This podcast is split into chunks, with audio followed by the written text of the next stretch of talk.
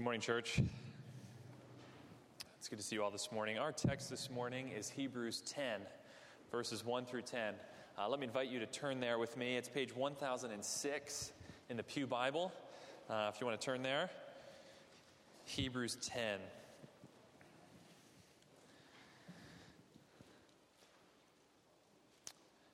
Uh, before I read this passage for us, let me pray.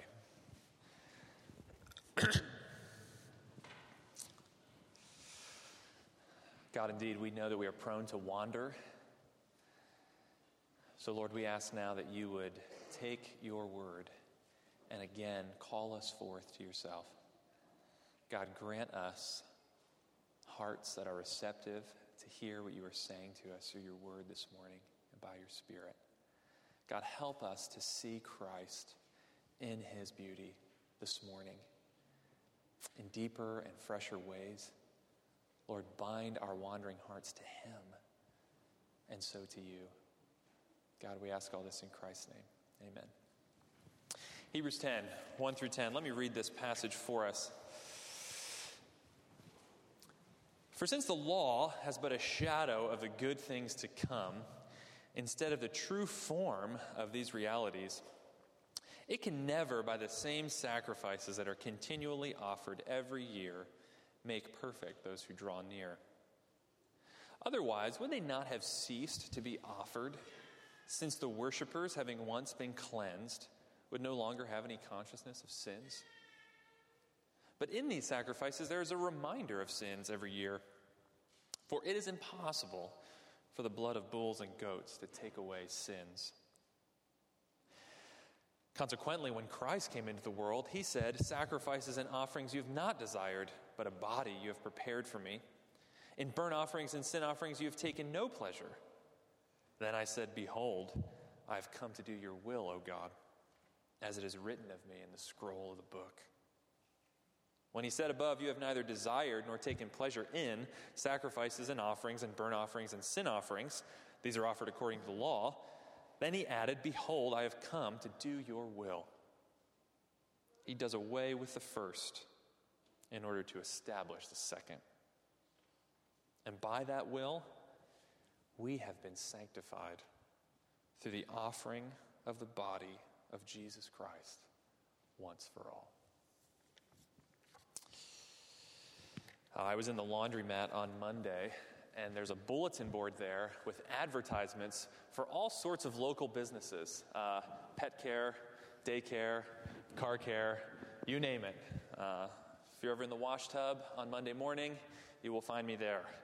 Uh, one of the ads on this bulletin board was for a gym, and it simply said in big letters if you're not working on yourself, you're not working. If you're not working on yourself, you're not working. Now, it strikes me that the sentiment behind that ad is one of the great mantras of our time. One of the beliefs that we nearly all hold is that the greatest project before each one of us is to fashion a self, to construct my identity, to work on myself to make a better and more true me. And we're told that that is the way to authenticity and to happiness. That self expression and self construction, well, that's what it means to be human. And if I'm not engaged in that work, well, golly, what am I doing with my life? If you're not working on yourself, well, you're not working. You're wasting your time. You're doing nothing really productive at the end of the day. Of course, there are all sorts of other things that we could point to to get at this deeply held cultural belief of ours. Think of the closing stanza of that 19th century poem Invictus, which was sort of made popular by the 2009 movie about Nelson Mandela and the South African rugby team with Matt Damon. Here's how that poem goes it says, It matters not how straight, that is, how narrow the gate, how charged with punishments the scroll. I am the master of my fate. I am the captain of my soul. I am the captain of my soul. It's up to me to determine what will become of me. Now, for roughly 200 years, this idea has been gaining ground, at least since the Romantic movement of the late 18th century. If you remember from English class, William Wordsworth, you get the idea, right? And yet, one has to wonder whether culturally, now, in our time, whether this idea is finally starting to run out of steam. Whether we aren't starting to see, finally, how problematic it is. Think on the personal level. We've been told that happiness is found in self expression, self construction, and we've been trying to live that way. And yet, are we happy? Reports tell us that anxiety and depression, and tragically, even suicide, are at alarmingly high levels across the board. College campuses, just to take one little slice of our culture, are seeing mental health needs rise every year. And of course, there are multiple causes of these things. I don't want to oversimplify, but at one level, it's as if this drive to create myself, to be the captain of my own ship, has simply been a burden too great to bear. We've handed ourselves the keys, and we simply haven't known where to go. But if it's running out of steam personally, then it's also, I think, running out of steam perhaps culturally too. As our public discourse becomes more and more divided, as something like a common good seems almost an impossible idea. After all, how can there be a common good if we're all creating our own destinies and identities for ourselves, right? Personally, we're fragmenting, and communally, we're fragmenting. If you're not working on yourself, you're not working. Perhaps by the time an idea ends up on a laundromat advertisement for a gym, the idea itself is no longer working. But where do we go? How do we find our way back out of the maze that 200 plus years have led us into? If my life isn't meant to be lived as one giant self construction, self expression project, then how should it be lived? What's the alternative? What's the hope for us? And Hebrews 10, 1 through 10, actually points us to the answer. And shockingly, to our ears, the answer is met in one who found his identity wholly in the will of another and in so doing achieved a perfect wholeness and holiness for everyone who stops trying to construct their own lives and who put their lives completely into his hands. But before Hebrews gets to that answer, he's going to show us the problem. Look again at verses 1 through 4 Verse 1 says, For since the law has but a shadow of the good things to come instead of the true form of these realities, it can never, by the same sacrifices that are continually offered every year, make perfect those who draw near. Now, as we've seen in our study of Hebrews, the law here is the law of Moses. And in particular, he has in mind the sacrificial and ceremonial aspects of the law the tabernacle, the priesthood, the animal sacrifices, the cleansing rites. And all of that, he says, even the sacrifices themselves can't make you perfect. And perfect here means not necessarily without flaw, but complete. To be perfect means that you lack nothing to be right with God and to have free and intimate access with Him. Which, friends, is exactly what you and I were created for.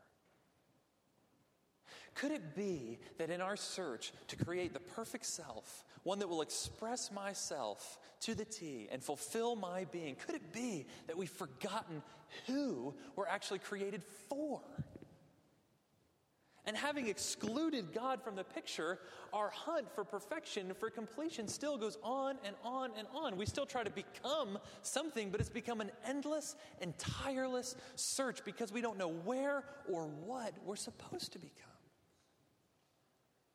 And just like the law prescribed a continual stream of sacrifices every year, don't you and I keep trying to continually reinvent ourselves in a continual stream?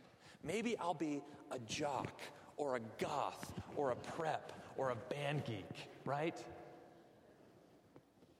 Give it up for band geeks. No, just kidding.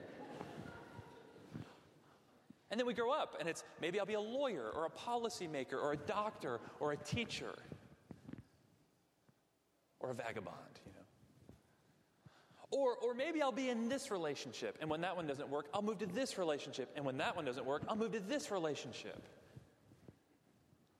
Maybe I need to be more physically healthy. Maybe I need to be more intellectually interesting. Maybe I need to get religion. And it keeps going and going and going, and it never stops. And because it never stops, doesn't that show us that it never actually works? That will never reach completion that way. And by giving the law 1,500 years before Christ, God was trying to teach not just Israel, but all of us some important truths. God was trying to teach us something that we needed to know. And first, what the law sacrifices were teaching us, what it was showing us, was a reminder of sins. That's verse 3. Every time a faithful Israelite came to the tabernacle or temple and offered a sacrifice in accordance with the law, he or she was being reminded of the sin that stood between themselves and God. And because these sacrifices couldn't take away sins, couldn't cleanse the conscience, they couldn't ultimately put us right with God. And for 1,500 years, God, in His kindness, set up this system that every day reminded humanity that in their most important relationship between themselves and God, a barrier of sin remained. Isn't it a great kindness in God to show us so patiently for so many years where the true problem lies. You know, sometimes with my kids, I'm like, one strike and you're out. Boom, timeout, done. I've learned I'm not a very patient man. Friends, how much unlike us is God? That in his infinite patience, he would take such great lengths to show us what we truly need and to remind us again and again and again where our real problem lies. You see, friend, your desire and my desire, our desire to find a self that's whole and that feels fitting and right, is there because you were created in God's image to know Him and worship Him and live Him and reflect Him. And why are some of us so relentless to keep working on ourselves? Is it not because deep down there's a sense that something's not right and that all the work isn't actually working? And we keep believing that maybe this next thing will finally make me right. Maybe this next thing will finally make me clean. Maybe this next thing will finally make me whole. Friends, listen to what the law is telling you. You were made for God, and your sin is what needs to be dealt with. Now, of course, if that's all God was trying to teach us in the law, it'd be a pretty bleak picture, right? But look again at verse 1. The law is not just a reminder of sins, but it's also a shadow of the good things to come. And of course, a shadow isn't the thing itself, right? But a shadow points you or shows you something of what that thing is. And Hebrews is saying the law foreshadows the good things, the very reality that's to come. Imagine on this side the sort of bright sun of God's plan and God's future. and then on this side, shadows that run the whole way to the wall. Friends, stretching into the distance, that's the Old Covenant. That's the Old Testament with its sacrifices and with its temple and with its priesthood. Shadows cast. But of course, the great question is who is it that's casting the shadow? Who is the true form of those realities? Who's the one upon whom the light of God's future and God's plan shines that casts such a brilliant picture in the Old Testament? Friends, it's Christ. He's the one who stands at the center of what God is doing in the world. The light is shining on him and casts its shadow back into the Old Testament. So when you read the Old Testament, you're looking at foreshadows of Christ. He's towering across its pages. And God has orchestrated all the elements of the Old Testament the prophets and priests and kings, the temples and tabernacles and sacrifices, the wisdom and the law and the narratives, all of it as a foreshadowing of the true image to come. And the question that Hebrews has for his audience and for us is why in the world do we keep on living in the shadows when you can turn and see the thing itself. Let's read again verses 5 through 7.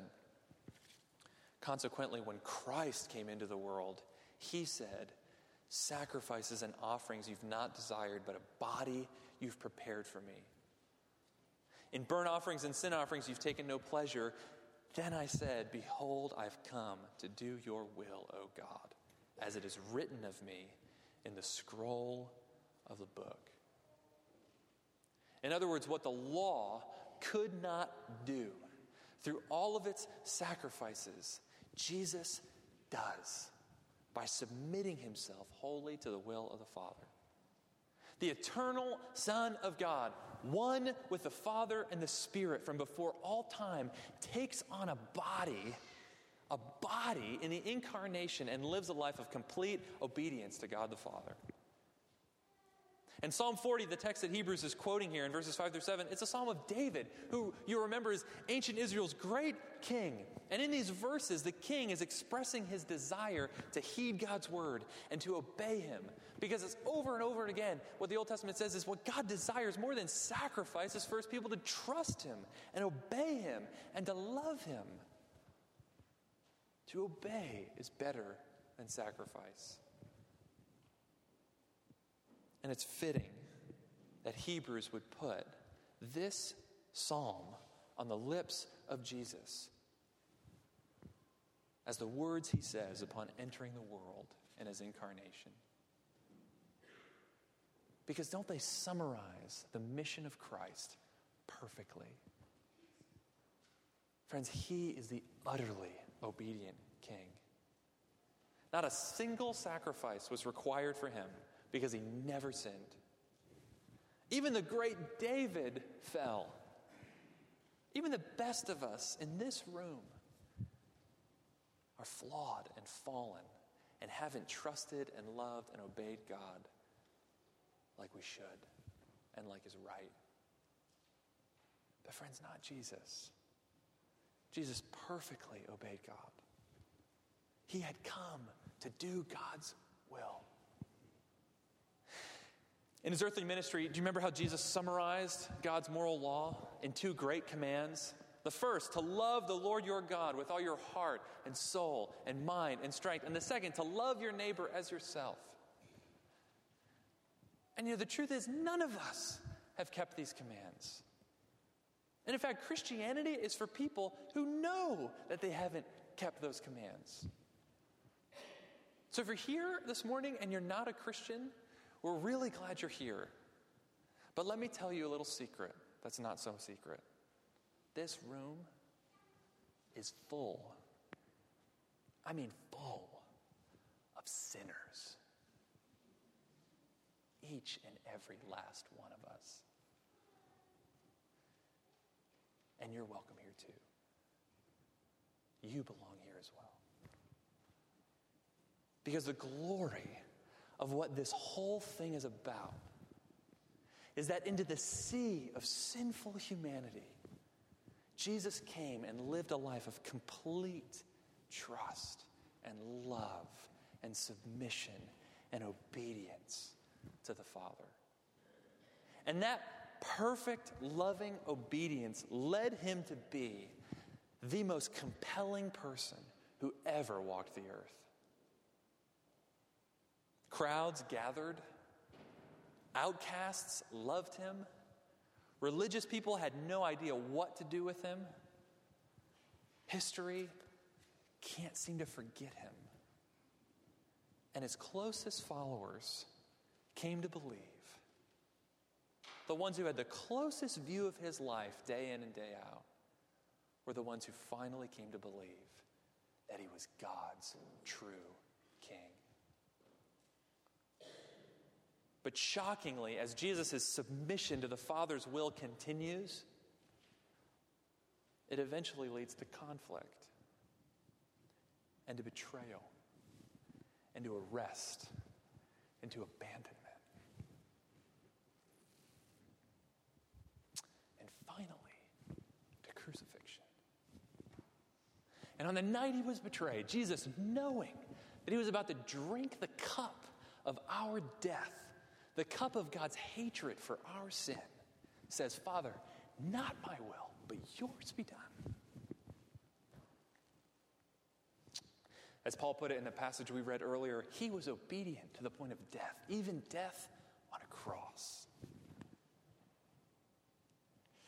He had come to do the Father's will, and he did it to the end.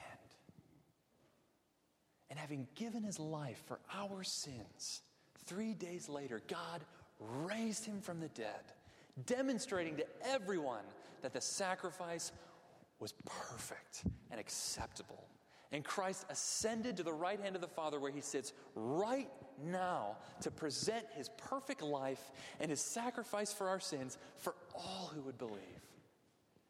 And he's commanding all of us to repent and to believe in him and to find our life in his life. Friend, I wonder when you think about this central claim of Christianity that Jesus died on the cross for sinners, I wonder how you imagine that in your mind when you think about God. Do you, do you imagine an angry father in heaven reluctantly being convinced to change his mind about sinful humanity because Jesus just happened to step in at the last minute? The sort of angry father and the willing son. Or do you imagine the son being sort of an innocent and reluctant victim? sort of mistakenly finding himself caught up in this plan of a, of a sort of vengeful and wrathful God. Friends, too often in our thinking about the work of salvation, we pit the Father and Son against one another. But I hope you see from this text that that is a gross caricature of what we find in Scripture. In fact, that idea misses it altogether. The Bible teaches nothing of that sort. Instead, what we really find is this the Father in love, planning a work of redemption for sinful humanity, and the Son in love, accomplishing that work, and even the Spirit going forth in love to bring that work to its completion. And the wonder of this plan is that God, Father, Son, and Holy Spirit, brings about salvation for sinners without in any way compromising his holy character or his loving character. Without rejecting either his perfect holiness or his perfect love. Because in holiness, he condemns sin. And in love, he bears that condemnation himself. Friends, every other religion will tell you what you have to sacrifice in order to win favor with God, what you need to perform. Whether it's the sacrifice of a really moral, scrupulous life, or whether it's the performance of daily rituals and prayers. But at the heart of Christianity is something totally different. In Christianity, God makes the sacrifice. God does the work. What God requires of us perfect human obedience. God provides the perfect obedience of Christ, yours through faith. This is God's will, as our passage puts it, His purpose, His plan. Do you see how incredibly generous and loving that it is? How unlike anything else it is that God would choose to freely forgive and cleanse everyone who puts their life into the hands of the risen Christ who died for you. You see, friends, at the end of the day, there are really only two ways to live.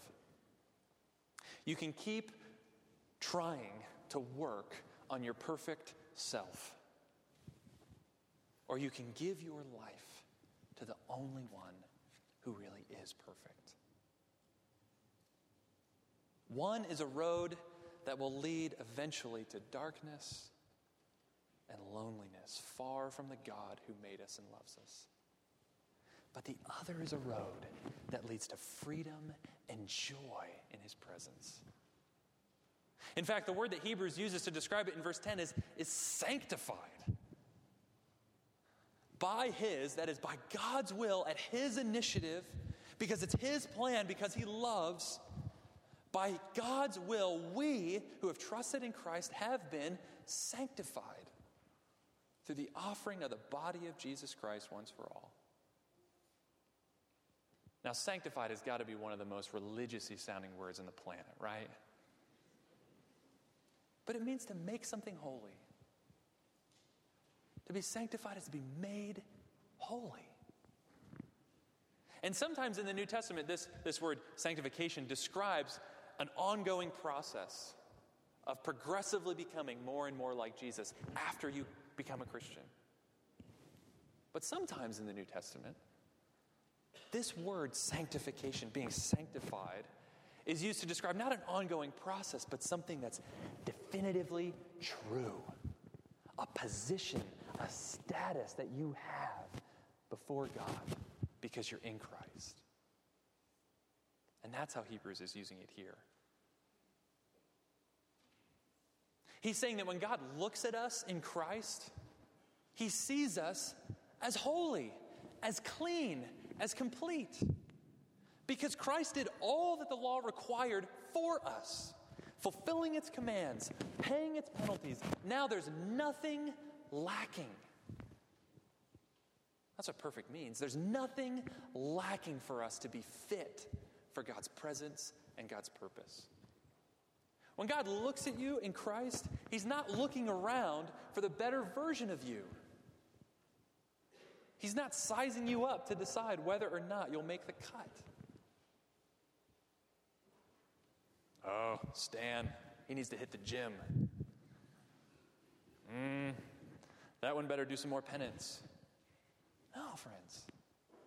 He's made you holy. You're in. You're clean. You're complete.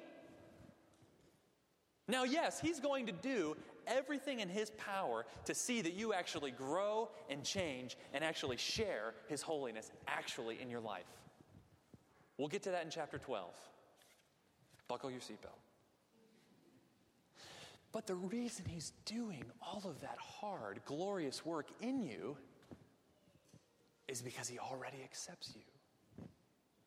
Because he's already made you holy in Christ. And all this means three things, and then we'll close. First, having been sanctified in Christ, it releases us from our guilt. Verse 2 said that the law could never deal with our consciousness of sin. No matter what we did, no matter how many sacrifices we made, no matter how hard we tried to be a good person, or how hard we worked at constructing the authentic me, deep down things still weren't right. And there was a residual sense of guilt and shame. And many of us never even knew why we felt that way because we didn't even believe in God in the first place, but it never went away. And our psychotherapist told us to go have more sex, so we did it, and that didn't work either.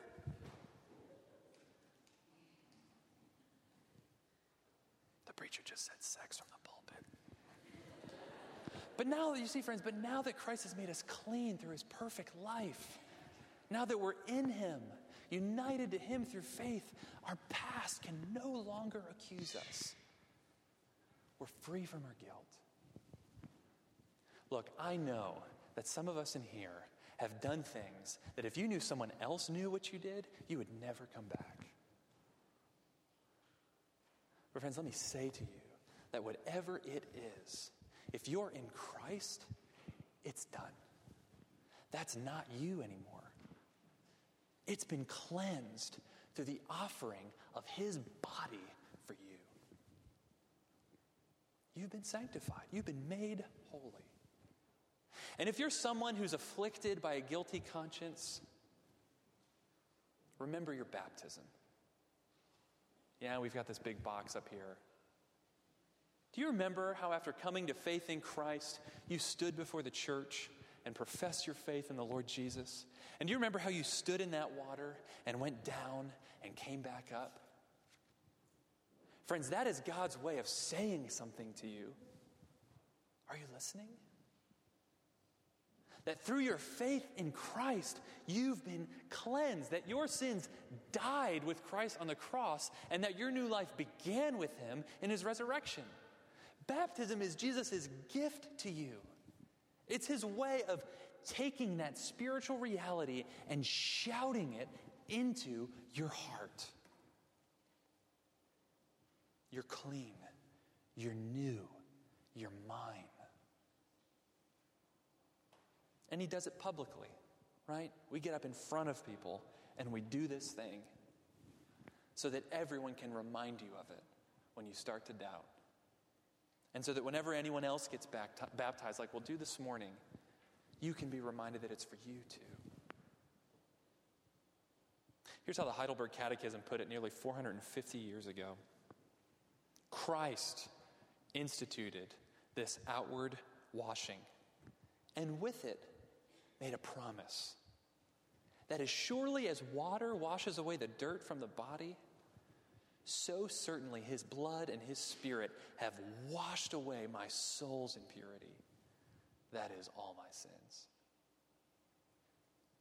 Friends, you see what they're saying? They're not saying that this water actually does anything to you, but they're saying it's a promise of Christ, that he's speaking something to you, that as surely as you've gone down and up, so surely your sins have been washed away through faith in Christ. So when your conscience is troubled and your inner accusations come, remember your baptism. And in so doing, remember Jesus' work for you. The Puritans used to say, for every one look you take at yourself, take 10 looks at Christ and who he is and what he's done for you. Now, of course, this sanctification, this release from guilt, doesn't mean that as Christians we'll never feel conviction for sins that we commit after becoming believers. Because the Holy Spirit lives in us, we definitely will feel conviction. And doesn't Jesus teach us to pray that we would have to forgive each other just as God has forgiven us? So clearly, there's still a place in our Christian life for confession of sins, for continual repentance in our Christian walk, so, friends, if God is laying something on your heart this morning, confess it to Him. If it's something that you've done wrong to another, confess it to them and seek forgiveness and reconciliation. But know that if we've confessed our sins, then He is faithful and just to forgive us our sins and to cleanse us from all unrighteousness. Your conscience, at long last, is cleansed, and you're released from your guilt. That's one side of having been sanctified or made holy in Christ, being released from guilt. But you know, the other side of it is that it releases us for good works. You see, when something was sanctified or made holy in the Old Testament, it wasn't just considered pure or clean, but it was also set apart now for a special task. It had a noble purpose, it was consecrated for God's service, for God's kingdom. Do you remember what Jesus says to his disciples? You are the salt of the earth, and you are a light of the world. You're a city on a hill, so let your light shine before others, that they might see your good works and give glory to your Father who's in heaven. Paul says in Ephesians 2:10 that we've been created in Christ Jesus, that is recreated in Christ Jesus for good works. Not by our good works, but for good works. And if you don't understand the difference between those two, friend, come talk to me after the service. Because that is the difference between religion and Christianity. So you see, when we come to trust in Christ, his perfect life makes us holy in God's sight, and suddenly a massive shift takes place. We no longer have to work on ourselves and obsess about ourselves. Suddenly we're freed from the tyranny of centering our lives on ourselves. Think about it. Before we became Christians, why did we even do good things? Well, partially because we wanted to help, we had a natural sense of pity, but largely because we wanted to be a good person. We were doing good largely for ourselves. But when Christ cleanses us, we stop needing to live for ourselves because He's already done that. And He did it a lot better than I could do it for me. And now we can start living for others. Friends, one of the strongest forces for good in the world are local churches who know that in Christ they've been sanctified, they've been made holy, not because of what they've done, but because of what Jesus has done. Imagine not just two or three people living like this, freed from self to serve others, but friends, imagine whole communities, congregations of hundreds of people covenanted together in membership to love and serve one another and to be salt and light in the city where they live, in our school and in our workplaces, in our dorms and in our neighborhoods, living as people who are finally off the hamster wheel of self and who have eyes to see and hearts filled with love for those around them with a love that Christ has shown to them. Friends, if you can imagine that kind of community, then that's the church. That's our call. Again, it's hard not to make the connection to baptism here. You see, when someone is baptized, that is the church identifying that person as a genuine believer in Christ, as a member of Christ's kingdom, as one who's been set apart for that noble purpose of being Christ's ambassador in the world. Just as these waters represent our cleansing in Christ, they represent our calling in Christ to go and to live new lives in the church for the world to the glory of God. Christian, I wonder does your life speak of this cleansing and calling you've received? Are you still living for yourself? Or are you living in the freedom from self for others that Christ has won for you because he has sanctified you? After the service today, over lunch, in coffee hour downstairs, maybe talk together about ways in which God has positioned you personally in your work, in your neighborhood, to do good works that glorify His name. Who has He put in your life to share the gospel with?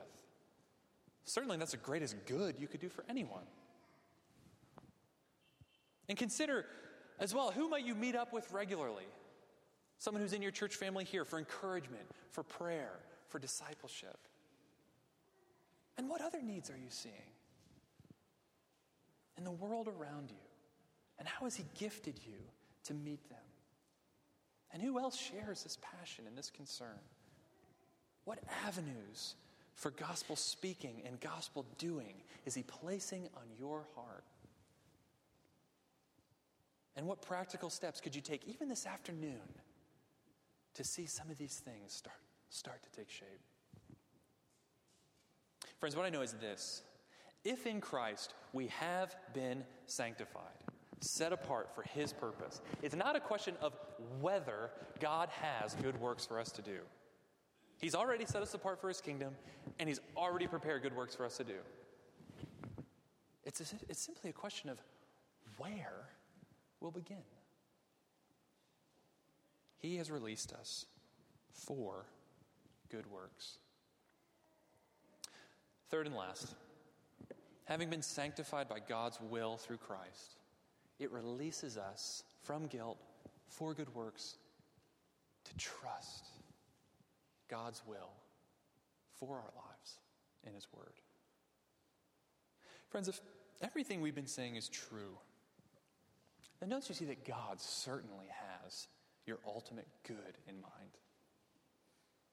If the Father would plan from all eternity and the Son would accomplish in history your redemption, your cleansing through the horrible death on a cross, if He's done all that for you, then surely you can trust Him.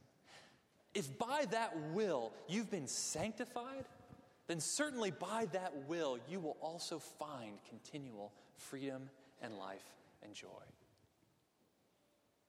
And where do we find God's will? Friends, again, the graciousness of God. We find it in His Word.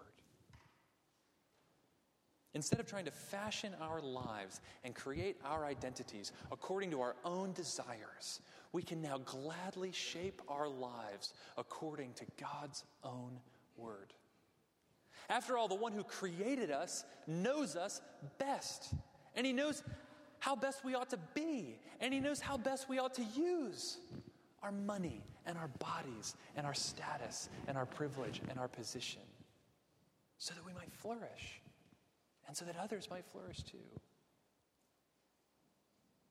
And He's not just our creator, but as we've been saying this morning, He's our cleanser, He's our redeemer. He's the one who loved us and cleansed us. Now, surely His commands are not wasted, but they're for our good. Now, make no mistake, a life shaped by God's word might not be one filled with ease or wealth or worldly status. You might not actually get your best life now. But, friends, it will be one of increasing freedom and joy and hope. So, this is the answer to our problem. As we've gotten lost in the maze of making our own selves and fashioning our own identities, Christ has come and done something completely off the map for us. He's lived a life in radical obedience to his Father so that we might share in his perfection, in his sanctification, in his wholeness. And it's there in giving our lives to him and letting him shape our lives that we find true freedom and joy. Let's pray.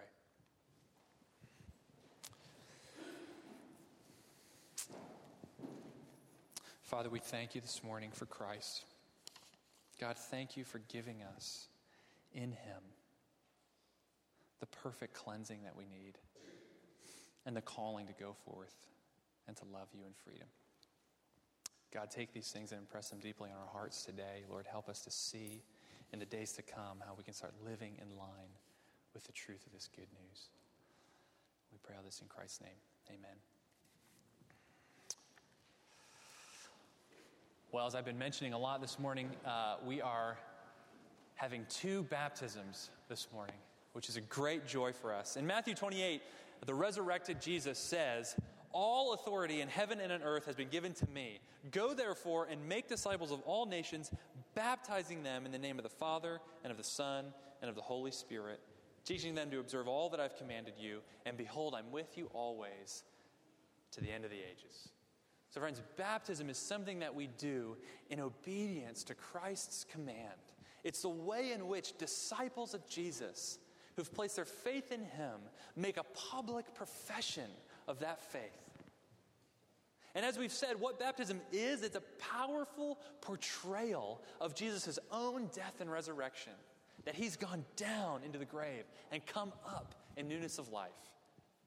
And baptism also says that we, through faith in Christ, have also died and come to new life in him. That our sins have been cleansed, that our new life has begun. So I wonder if Lee and Laura would come up uh, at this point.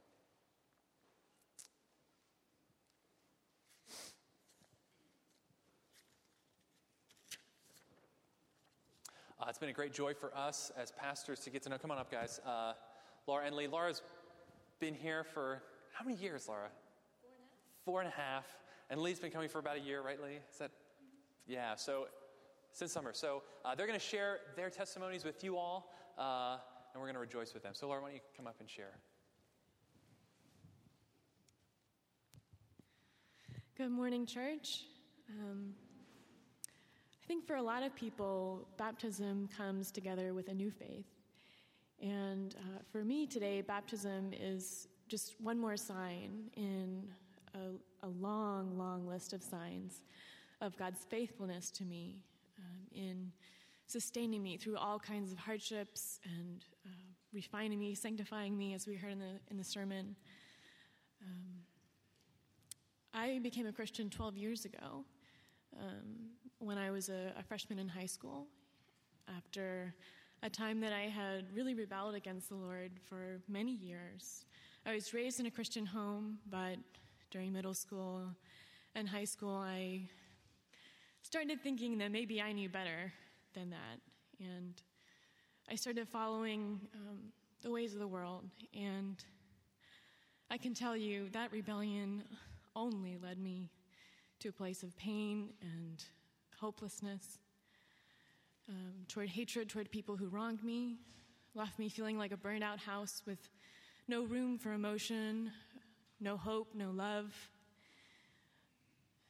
even thoughts of suicide. And in that time, I thought back to when I had been a young child uh, praying to the Lord as my parents had taught me, having an innocence and a hope in Him, knowing that He was my Father, that He loved me, that I could trust Him. And I began reading my Bible again regularly. I began praying. I began asking God to help me come back to Him, to change my heart. And it, it took a couple months, and he brought some people into my life who helped me recognize how I was still holding on to some sins that had become very strong in my life during that rebellion, and helped me to turn from them and repent of them and to truly give my life over to Jesus. And I remember one night I was praying and reading the word, and I just felt his presence in a completely unmistakable and unprecedented way. And I just knew that that I was his daughter, that he was my father and he had saved me and he would never leave me. And that he had changed my heart so that I wouldn't leave him either, that he was holding me strong and that nothing could separate me from his love. And since that night, there have been so many times that he has been faithful to me in other ways that He's brought me through hardships and trials, both things that are a product of the fallenness of this world and also things that are part of my own fallenness and my own weakness and my own tendency to sin and to disobey the God who loves me so much and gave everything for me, who rescued me from feeling worthless like so many girls in high school do to helping me recognize that lie that I'm not worthless, that the God of the universe loved me enough to die for me when I was still rebelling against him, when I was still hating him and spitting in his face. He came and he died for me. Not because I deserve it, but just because he's good and because he's loving and wonderful and beautiful. So, I'm, as I mentioned, I, I was brought up in a Christian home. I was brought up in a Presbyterian church, and I was baptized as an infant. So, though I've been a Christian for 12 years, I'm getting baptized today. Um, and that, again, is just through God's faithfulness and patience with me and working in me um, that He's led me to attend churches that really um, helped me to think about what the Scripture does say about baptism, to challenge um, my views on that and, and really dig deep into the Word and ask God to reveal His will to me. And so I, I had some time to really devote my study of the Word and my prayer to, to this question of baptism. And the Lord did show me how uh, th- this is what he, he wants for us, that this is his, his design in baptism for us to be repentant and um, to accept this baptism as a gift, knowing that we have been saved. So I'm accepting the believer's baptism this morning. And um, as I said, it, for me, it's, it's another sign of his faithfulness. Um, and, and the joy for me today is just the simple joy of hearing my Lord's voice and obeying. Um, just having the pure and simple satisfaction and joy of following him wherever he calls me. And I'm so thankful that he has allowed me to see this part of him and for all the ways that he will continue causing me to grow and love him more in the future.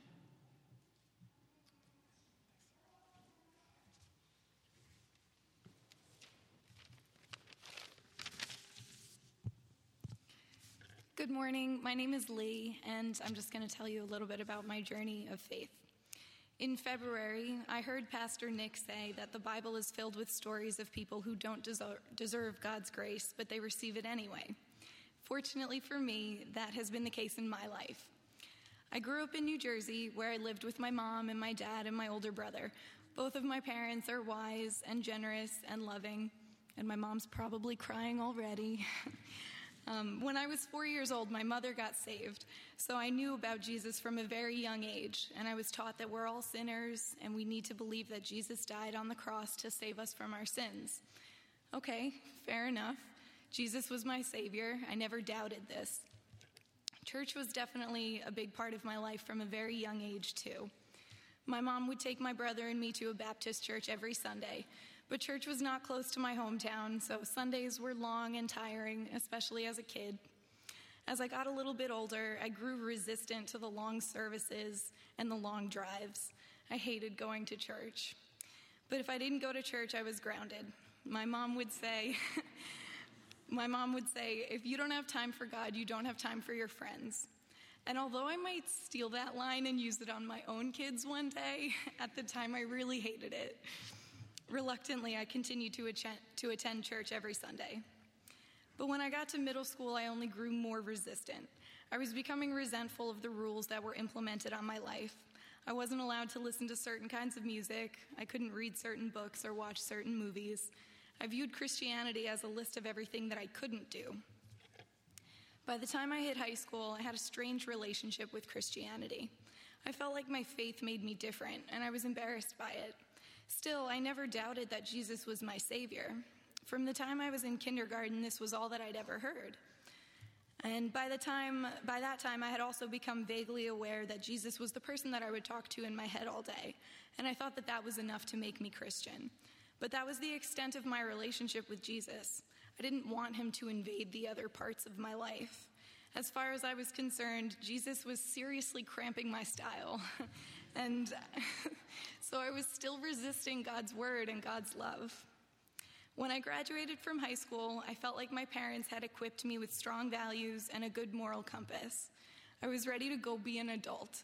And in the fall of 2007, I enrolled at Quinnipiac University. And now that I was living on my own, it occurred to me I don't have to wake up early on Sundays and go to church anymore. so I enjoyed my newfound freedom and I didn't bother to find a church in Connecticut. Like most 18 year olds, I thought that I knew so much about life and how to live it well, and I probably was better prepared than a lot of my peers. But the truth is, college is going to throw a whole lot of craziness at you that you were not prepared for. Maybe some of the college students in the room might agree. You're going to be faced with curveballs that you couldn't have expected, and college is full of scenarios that are going to test your faith and challenge your morals. I thought that I knew how to handle everything that came my way. But of course, as sinners do, I made a mess of things. I dug myself into some pretty deep holes that I wasn't sure how to get out of. In a time where so much is uncertain and you're still finding your way and you're trying to figure out who you are and who you want to be, wouldn't it be nice to have a friend who's always going to have your back, who knows everything that's going to happen to you, and who's going to hold your hand through the entire thing? I didn't realize it in college, but that's actually the perfect time to rely on God. Unfortunately, many college kids don't. I didn't. But I wish that I had. It would have saved me from a lot of stress, worrying, pain, and heartache. In the summer of 2013, two years after I graduated from college, I met a new friend here in New Haven, and he was attending Trinity Baptist Church. I was inspired by his close walk with God, and I recognized it as something that I needed in my life too. It had been too long since I'd been in church. I was curious to find out if this Baptist church was like the ones that I went to growing up. So I started coming here in July, and I joined a small group here too. What I found was a welcoming and warm and uplifting experience every time I walked through the doors. One Sunday morning last August, Pastor Greg was preaching about God's pursuing love. And I sat in my pew and I had a moment of self reflection. I looked back on the past several years of my life and the mistakes that I had made and how I distanced myself from God, especially in college. I thought that I thought about how I'd been resisting Jesus for years, probably my entire life. And I thought to myself, if I were God, I probably would have given up on me by now. I'd been resisting God for 24 years, but He'd been pursuing me for 24 years too.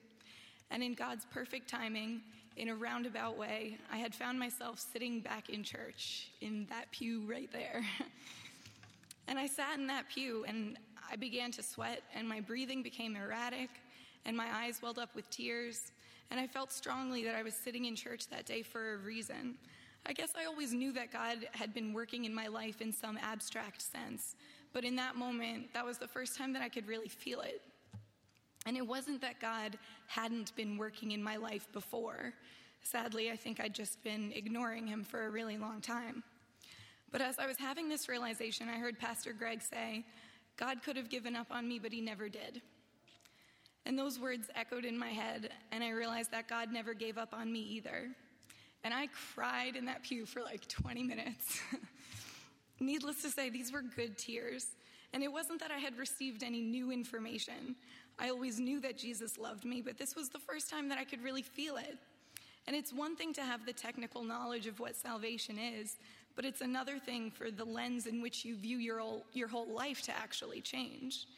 And so, while that was certainly a pivotal day for me, I know that salvation is not just one fleeting experience, but it actually brings a permanent change in your life. And last summer was when I finally stopped resisting God's love. After 24 years of God softening my heart, the desire to obey God and do things His way has finally come naturally. My parents are much like my parents.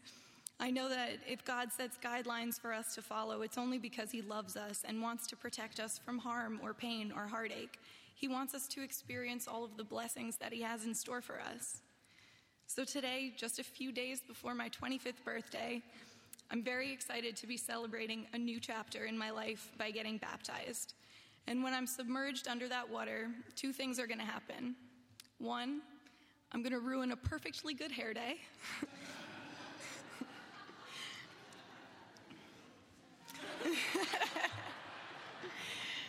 and two, I'm giving my life to God and I'm doing things His way from now on.